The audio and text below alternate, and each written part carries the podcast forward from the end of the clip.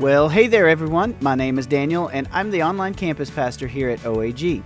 I am excited for today's podcast because this is from our series entitled Before You Knew Me. This will be stories and testimonies shared from folks just like you and our own church family.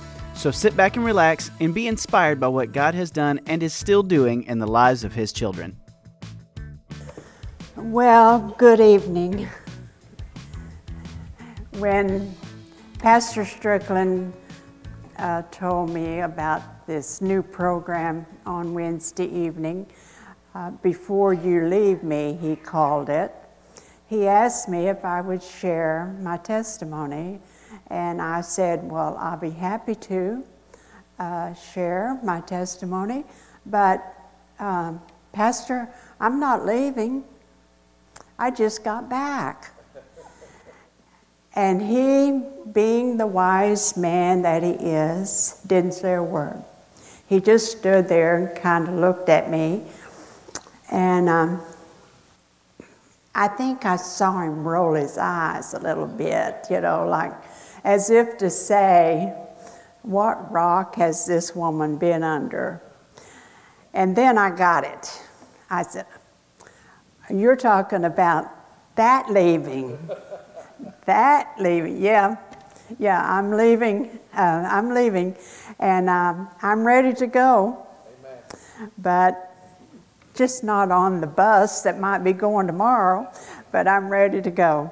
I, it's a joy to be here and share with you tonight. And just like the pastor said, Harold and I had a lot of miles in our lifetime. And I want to share with you not about what we have done, but what God did through a very simple, willing vessel. That's all. And I want to give God all the glory for everything that was ever accomplished. And, and I hope you enjoy hearing about what the Lord did. I grew up in a small town in Oklahoma. Oklahoma? It, there aren't very many Okies around this part of the country. Um, most of those people that want to retire, they don't come to Florida, they go to South Texas. But I grew up in a small town and um, I was the youngest of five children. My father worked at the Oklahoma State Prison for 35 years in that town, and he never missed a day, and he was never late. He had a very strong work ethic that he passed on to his children, and we were expected to work, and more so, we were expected to never be late. I'm thankful that um, I had the opportunity to grow up in a Christian home. We went to church every time the church doors opened, and um, there were no excuses accepted. It, we just automatically got up on Sunday morning and got ready and went to church. And uh, we all wore our little, back then they had um, perfect uh, attendance ribbons and Pastor knows about them, and we, uh, we would w- put those on, wear them, be happy that we got the uh, ribbon for being perfect attendance that year. And we were saved, uh, all of us, the five of us, and went uh, to the river uh, to be baptized. It was a great family that we had, and um, we didn't have much money but we had plenty to eat. My father um, every year raised a huge garden, and so we had um, always had the vegetables, but he also had plenty of chickens. Now, we've got on this chicken uh, topic, and I was amazed that Terry mentioned that because um, I was um, scared to death of chickens. My oldest brother was a big tease, and he would catch me in the backyard and grab a chicken and chase me until I started crying, and my mother would make him stop. But I was scared of chickens for the for the rest of my life, I guess, and I contributed mainly because my brother uh, teased me so much. And I want you to to keep that thought in your mind because I'm going to come back to talk about chickens in just a minute. I was a senior in high school and, um, and working, as all of my brothers and sisters did, um, in a um, small drugstore, it was called back then, as a soda jerk.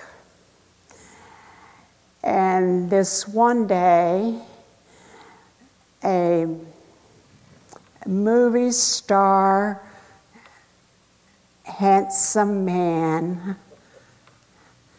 walked in. He was wearing an Air Force uniform. And he looked at me, and I looked at him, and my heart did about 50 flips. And I knew that I was going to marry that man. I was in love already. It was love at first sight for both of us. And we started dating. And we had been dating about six months when he came one day and told me that he had just received orders for Keflavik, Iceland. Well, we knew that we could not live and be separated. We just couldn't do it. And so we thought about what are we going to do? My mother at that time was visiting her sister in California. And I was just at that age that I was pretty sure I knew more than my mother and father put together at that time. And so Harold and I decided to elope. And we went to a little town not very far from where I lived. And that's exactly what we did. And we eloped when my mother came back from California, um, we told her, and she was not very happy about that, to say the least. But they loved Harold. My father and mother loved Harold Abner. And um, so they accepted it. Harold left for Iceland, and I had applied for my passport and as soon as it arrived, I flew for the first time to Keflavik, Iceland. I started to work there uh, for civil service in the data processing department, and um, that was that was a great move for me. Um, we enjoyed our time in Iceland. It was six months daylight, six months dark, but it didn't bother us at all. Um, we would put a dark blanket um, up against over the windows to keep out the midnight sun, and um, we had a um, orange crate for a refrigerator that we set outside on a little porch that we had at the house that we were renting.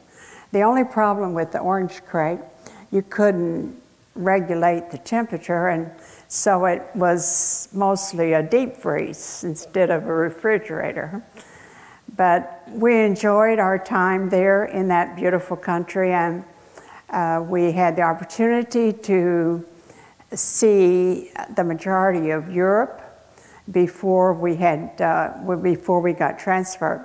We lived there for two years, and then the government, uh, the Air Force, sent us to Eglin Air Force Base, Florida, which is in the northwest corner, the northwest panhandle of Florida, the largest Air Force base at that time in the world, and um, we stayed there about eight years. We wanted to start a family about that time, so we bought this little house. Uh, it was not too little, three bedrooms uh, house, and on the GI Bill, and the payments were seventy-nine dollars a month. Um, we had to struggle to make those payments. And even though I was working at the base, but I would buy Vienna sausages for 10 cents a can and make biscuit dough and wrap the Vienna sausages in the biscuit dough, and they were called pigs in the blanket. Now, I'm sure many of you have had that opportunity to eat some of those. But gasoline was 19 cents a gallon, and eggs were 25 cents a dozen at that time. Um, our lives began to take on a dramatic, dramatic change at this time. We had not put the Lord first in our lives at the beginning of our marriage or while we were living in Iceland. We had grown further and further away from the Lord. But my praying mother um, asked the Lord to get our attention. And the Lord got our attention. A lady across the street came over to welcome us to the neighborhood and invited us to her church uh, at, uh, for a revival was going on. Now, Harold had started drinking and um, uh, playing poker with some guys from the base. So I was very surprised when he said, Yes, we will go to your church and during the revival service. Uh, this drinking problem he had was getting pretty serious and had started to come between us, um, I was not perfect by any means. I had a couple faults, maybe three, but but mainly it was Harold's problem that was causing us some a little bit of separation there. So I was very thankful when he said we would go to church. So we did. And that night, uh, the evangelist preached on the prodigal son. And during the invitation, as soon as the evangelist gave the invitation, Harold looked at me and I looked at him. And we both knew that um, the Lord was speaking to us. And so he grabbed my hand and we came to the altar. And we rededicated our life to the Lord that night and made it known that we had decided to follow Jesus. It was a great turning point for both of us. Uh, we went home and Harold poured every drop of his liquor down the drain, and he never drank another drop in, in the, his entire life. It was a miracle from the Lord. And he gave up gambling, and we began uh, Bible study. We began working in the church. It was a very mission minded church, and they would have missionaries come and speak and we were very, um, very open uh, to whatever the Lord had for us. Uh, one day, um, Harold said, I think we need to start tithing. And I didn't say it, but I thought about the $79 house payment. And I thought, we're going to have to eat more pigs in the blanket. And I, so to buy a little bit of time, I said, well, let's pray about it. And I thought maybe he would just forget about it. But he surprised me when he said, What is there to pray about? It says in the Word that we are to tithe. I don't see where we need to pray about it. We don't pray about whether we go to church or not.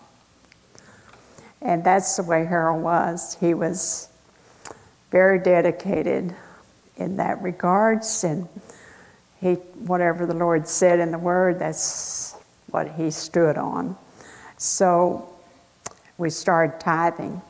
Now I want to tell you that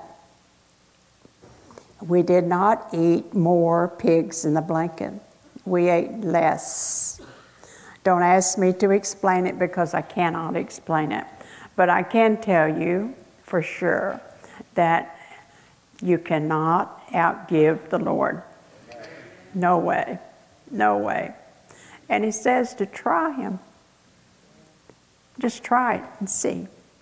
Well, we continued to grow in the Lord and uh, work in the church. We had two little boys uh, a few years later. And then all of a sudden, Harold got orders for Vietnam and for one year. And I continued to work at the base and stayed there in Fort Walton Beach. And uh, my mother came down from Oklahoma uh, because my father had passed away by this time. And uh, she stayed with us for most of the year that Harold was, was gone. The church gave Harold 5,000 little red Bibles to give out in Vietnam. And it was not very long until he wrote that he needed 5,000 more. The men there were very hungry for the word. They wanted to carry that with them when they went to the field and to battle. So he provided those little red Bibles all over Da Nang is the base that he was stationed at. And it was a great ministry for Harold.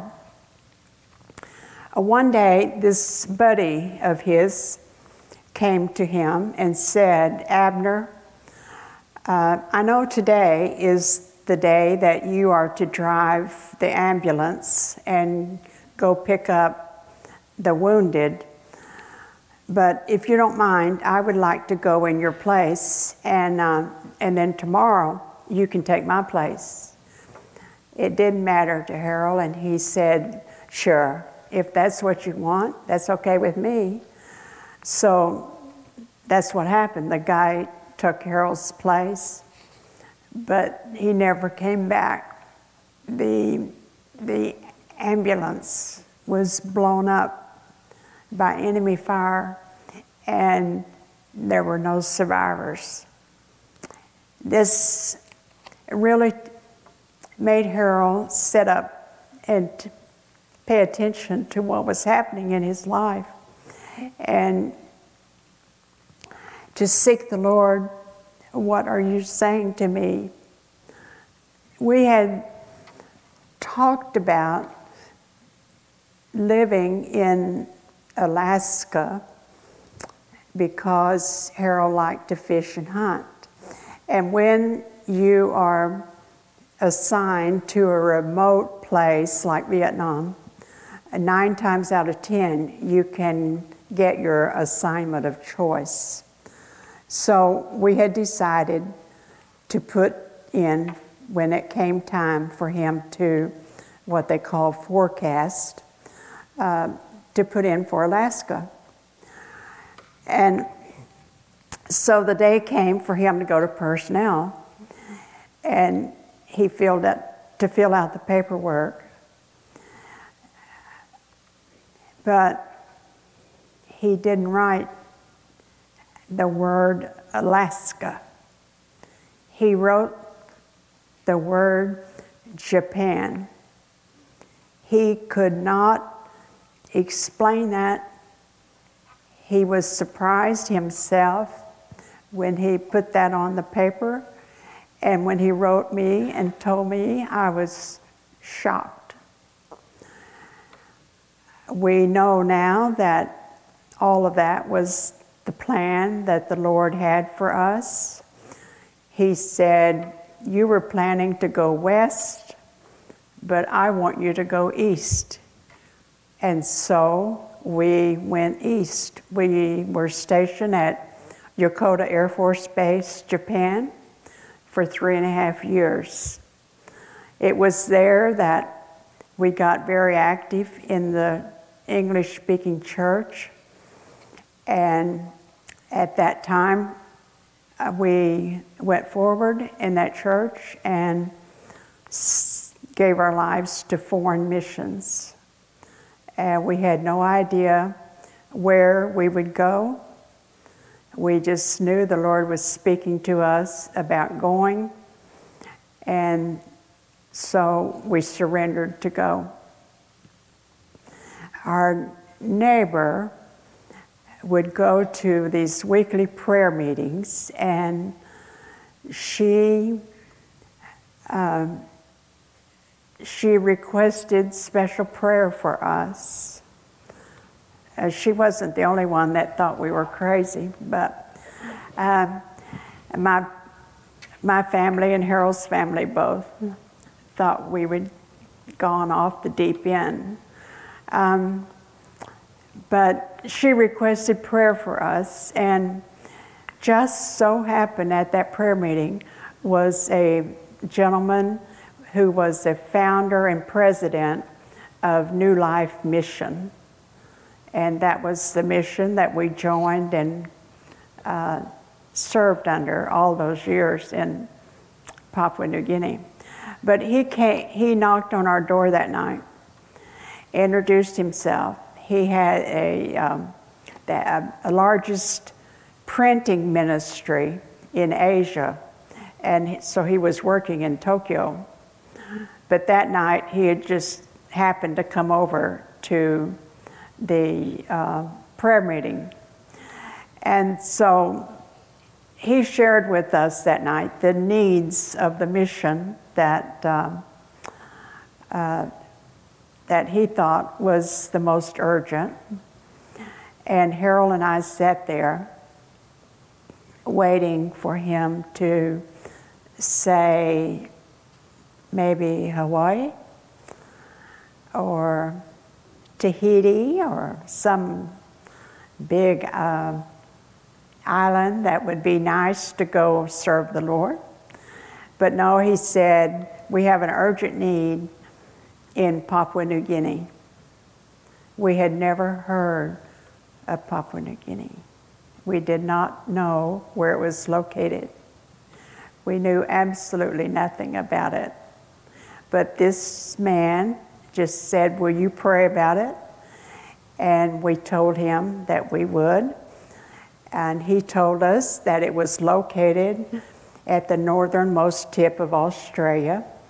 And at that time, it was the most primitive country in the world.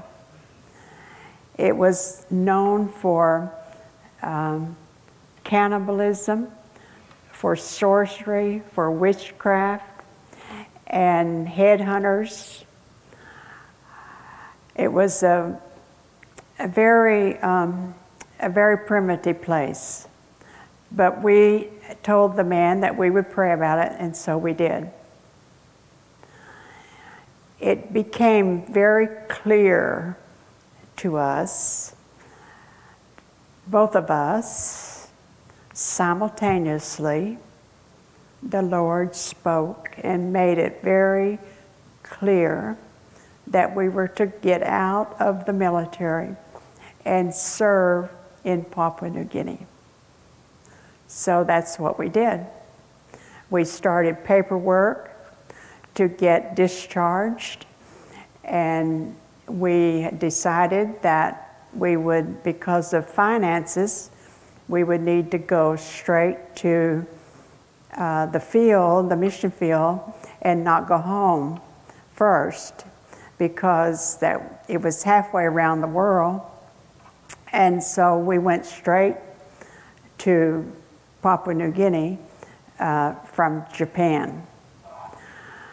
The, we uh, landed there in Papua New Guinea uh, on a very narrow dirt, uh, grass, actually, uh, airstrip. And um, it was 5,000 feet above sea level. It was uh, springtime, year round, very beautiful place. It had two seasons, wet and dry. Um, the village chief came the day after we arrived, and he wanted to welcome us. They were very happy that we had decided to come and serve there. The missionary that had been there prior to us had started a work and had done a great job, and we were thankful for that. But the chief came that day, and he brought several of his tribesmen with him and they all were dressed in very colorful native dress. They had um, uh, they wore loincloth that was made out of um, a tree bark, and they had um, bones and shells in their nose and in their ear, and they had beautiful, colorful headdress made out of uh, bird feathers. In one hand, they carried their bow and arrows. They would not go anywhere without their bow and arrows because they were fighting people. They could, a fight could erupt at any time, at any place, and they would start shooting with these bow and arrows. So they always carried their bow and arrows. This day was no exception. They had their bow and arrows. And the chief came that day to give me a welcome gift. And he, there were a lot of people there, had gathered, and he walked to, to me with a big smile on his face and handed me a live chicken. And I was very surprised. I didn't know what I was going to do. I knew that I should accept the gift because not to accept it would have been rude. And I wanted to make a good impression uh, on them. And I couldn't very well say to him, Hold your chicken while I go in the house and pray and ask the Lord to give me some grace what to do. So I accepted the chicken. Harold was standing right next to me, and um, I know he was praying for me because he knew I was scared of chickens. But the Lord gave me a fresh anointing of grace that day.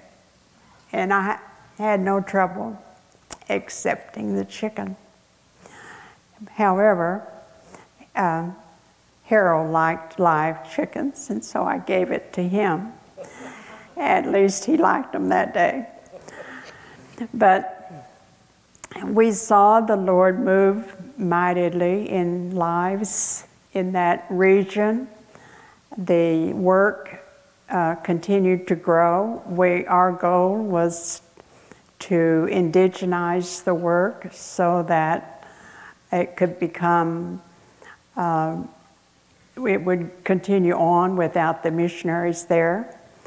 And we ended up staying about close to 10 years.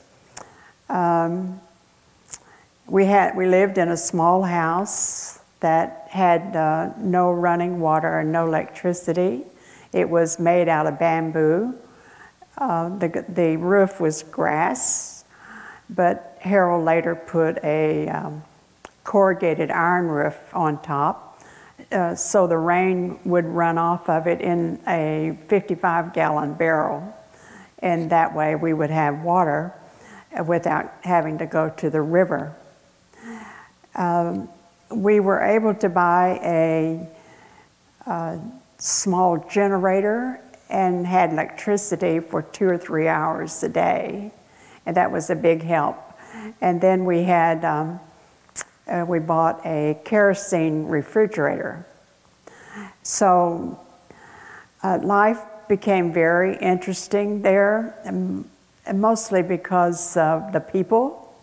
They um, they had no clocks or watches, and they simply were guided what time to come to church uh, by the sun.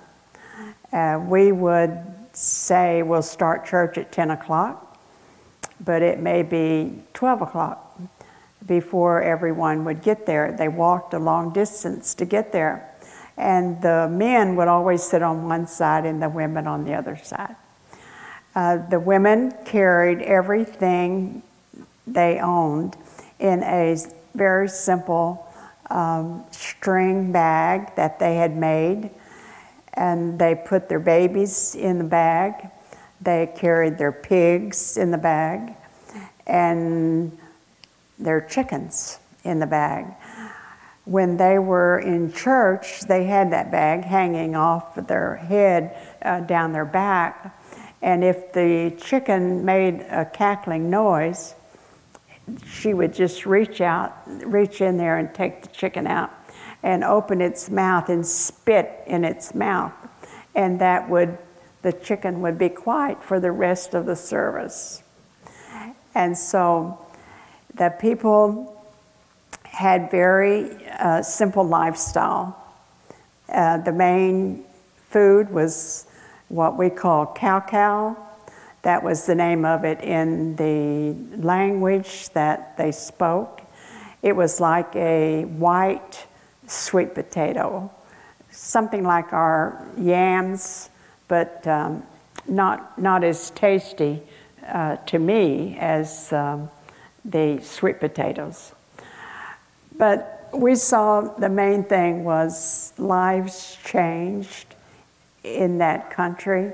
We saw the Lord heal the sick. The only person that really did not want us there was the witch doctor because uh, the Lord would heal the sick and the witch doctor would not have any more business. Uh, he made it very difficult for us at times.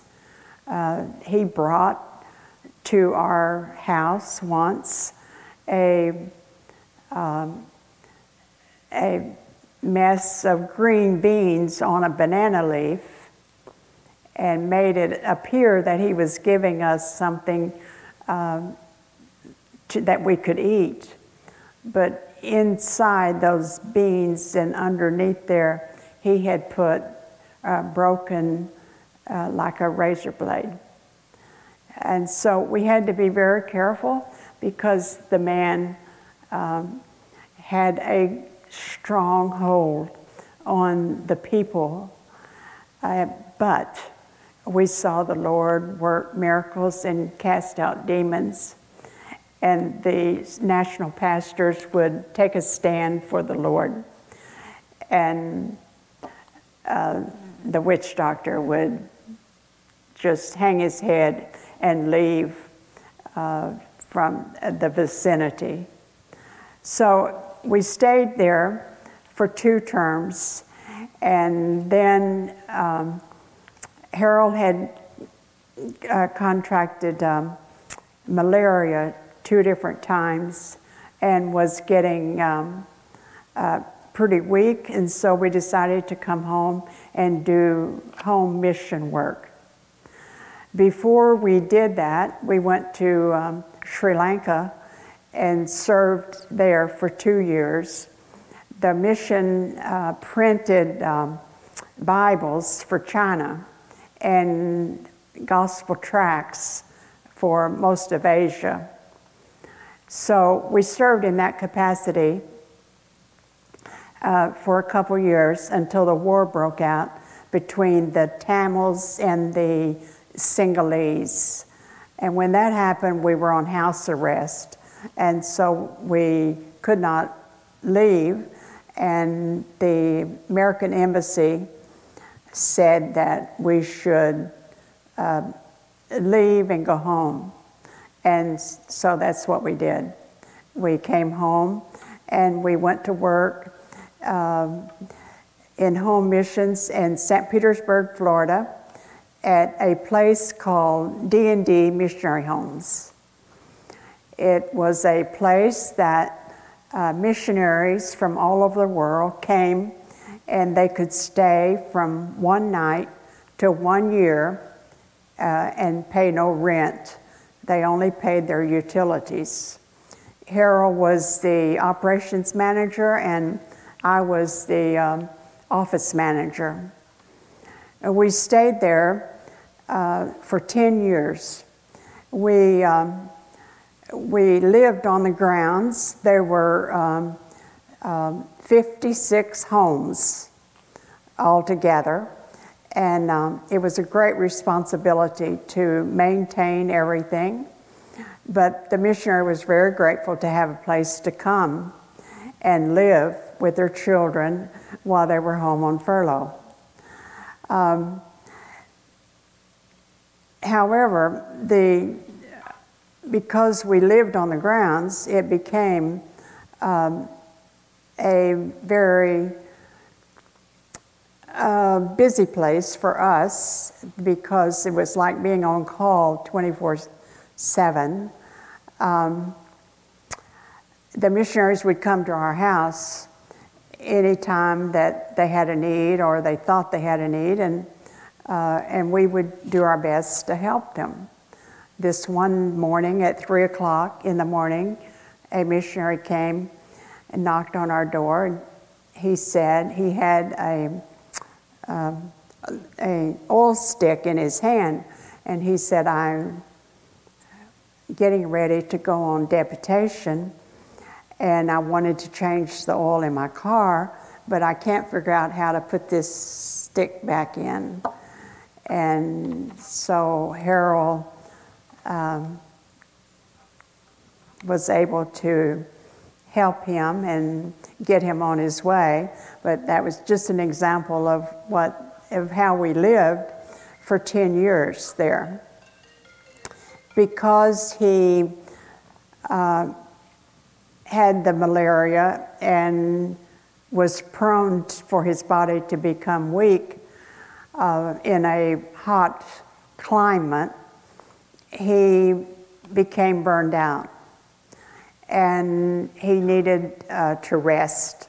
So we went to Oklahoma and um, we lived there uh, on a lake where he could rest and fish and um, um, and I went back to school and finished my master's degree and received a full scholarship and earned my doctorate in education.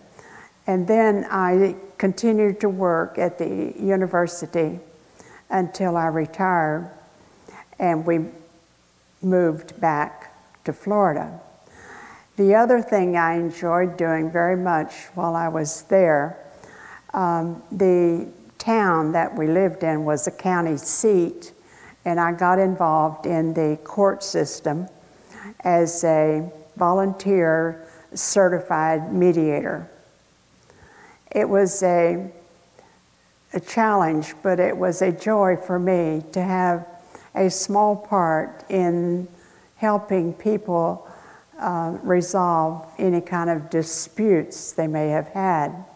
And the judge would send them to mediation uh, because the courts were so crowded. And he would order them to go to mediation and, and to get the things worked out for them. So I had an opportunity um, to have a part in that, and I was very grateful to the Lord that He opened those doors for me. Um, we have seen over the years the Lord uh, prepare us, He provided for us, He protected us every step of the way. We worked in several countries. We often said that we had no regrets, that we would do it all again.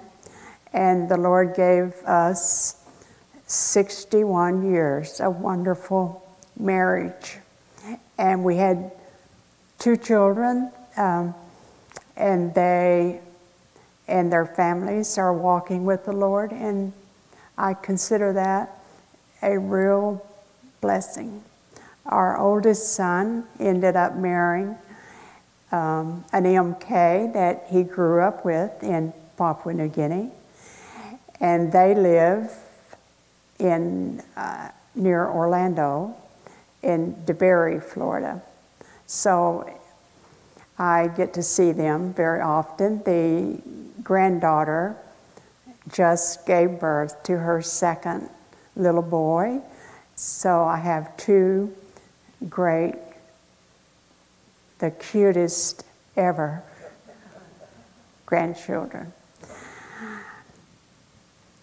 I will be leaving. I realize that now, Pastor, as you will be leaving one day.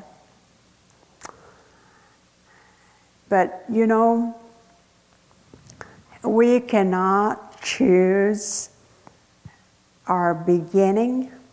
We cannot choose our where we're, where, where we're born. We cannot choose our earthly father. But isn't it wonderful that we get to choose our ending? By a simple choice that we can decide ourselves. And the Lord made all of that possible that we could do that, that we can choose to live forever, eternity with Him and as our Lord and Savior. To me, that is the greatest fact, the greatest miracle that all of us have that option to make such a simple choice. And I urge you tonight, if you are here or if you're online listening to this, that if you have not made that choice, you will be leaving one day, just as the pastor said. And I urge you tonight to make that choice to live for eternity with the Lord. This journey we're on now is just like that compared to eternity. That song comes to my mind 10,000 years. It's only just begun. Think about it. God loves you, and He's waiting for you.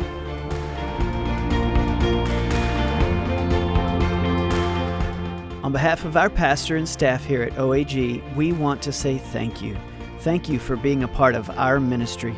We are grateful for you and the support you give our church and its ministries so that we can continue to do what God has called us to do to be the family church for the family of God. For more content from Pastor Strickland and Oxford Assembly of God, check out our media website at oag.church/media.